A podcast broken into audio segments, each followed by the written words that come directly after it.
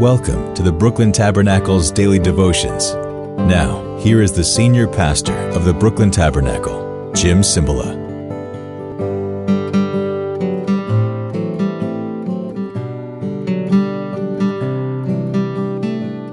Good morning. That's in English, but I've got a letter here from someone who watches daily devotions, First Samuel Bible study from Pennsylvania, and they're telling me that among all you Amish people, I know there's millions of you out there who watch this, Pennsylvania Dutch speakers, Amish viewers, they say Gouda Mahia, Gouda Mahia.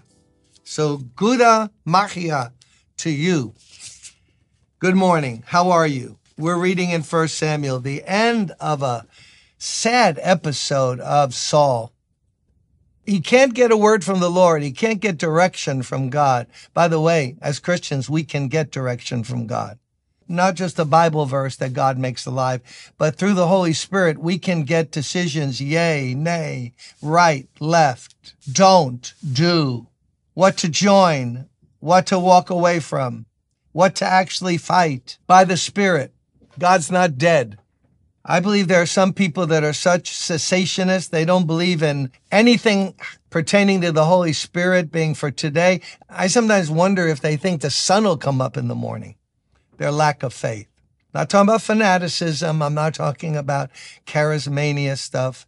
I'm talking about the Word of God. We can be led. Well, Saul had turned his back on God, so he wasn't hearing from God. He was not. So he goes to see this witch. You've heard the story. She calls up Samuel. Samuel comes not because the witch called her up, but because God wanted to give a final word to Saul. Immediately Saul fell full length on the ground, filled with fear because of Samuel's words, because he had heard, it's over. The Lord's going to deliver the Israelites into the Philistine hands, and you're gone. It's over for you. You didn't listen the million times I tried to speak to you. It's now too late. His strength was gone. He had eaten nothing all that day and all that night. When the woman, the, the Bruhitha, the witch, came to Saul and saw this, he was greatly shaken. She said, when the woman came to Saul and saw that he was greatly shaken, she said, look, your servants have obeyed you. Your servant has obeyed you. I took my life in my hands and did what you told me to do.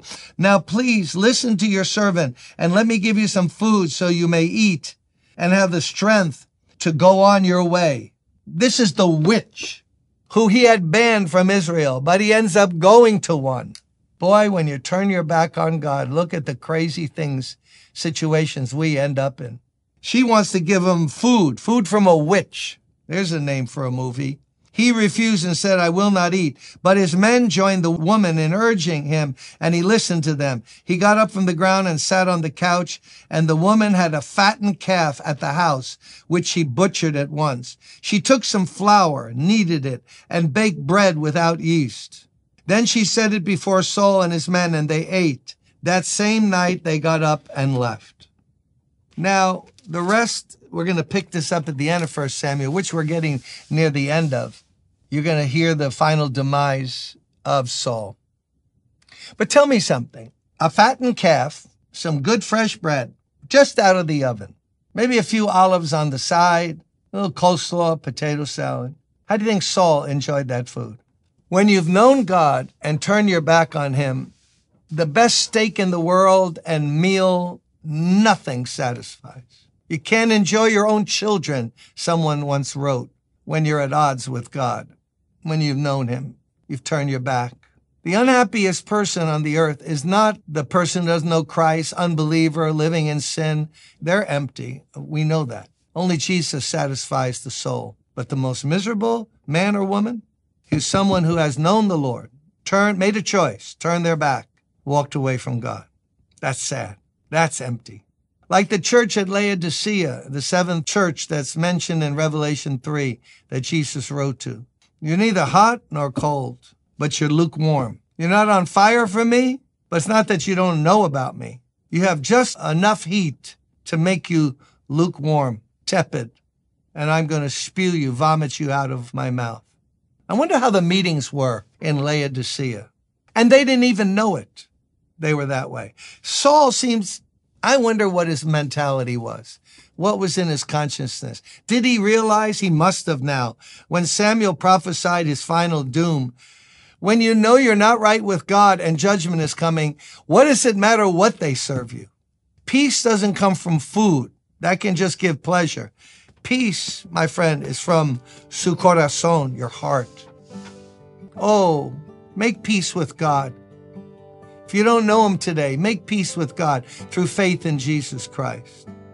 And if you are a Christian and you've lost the peace of God, not peace with God, but you've lost the peace of God, get alone. Get alone with the Bible and say, Lord, speak to me. I want to turn away from all the things that have robbed me of my peace. Don't let the enemy use things to, to rob us of our peace.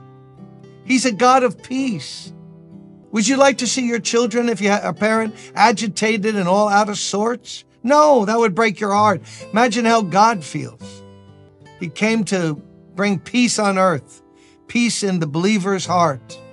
Lord, we pray today, grant us your peace, deepen our peace, teach us the secrets of your peace, and let the Prince of Peace rule in our hearts today in Jesus' name.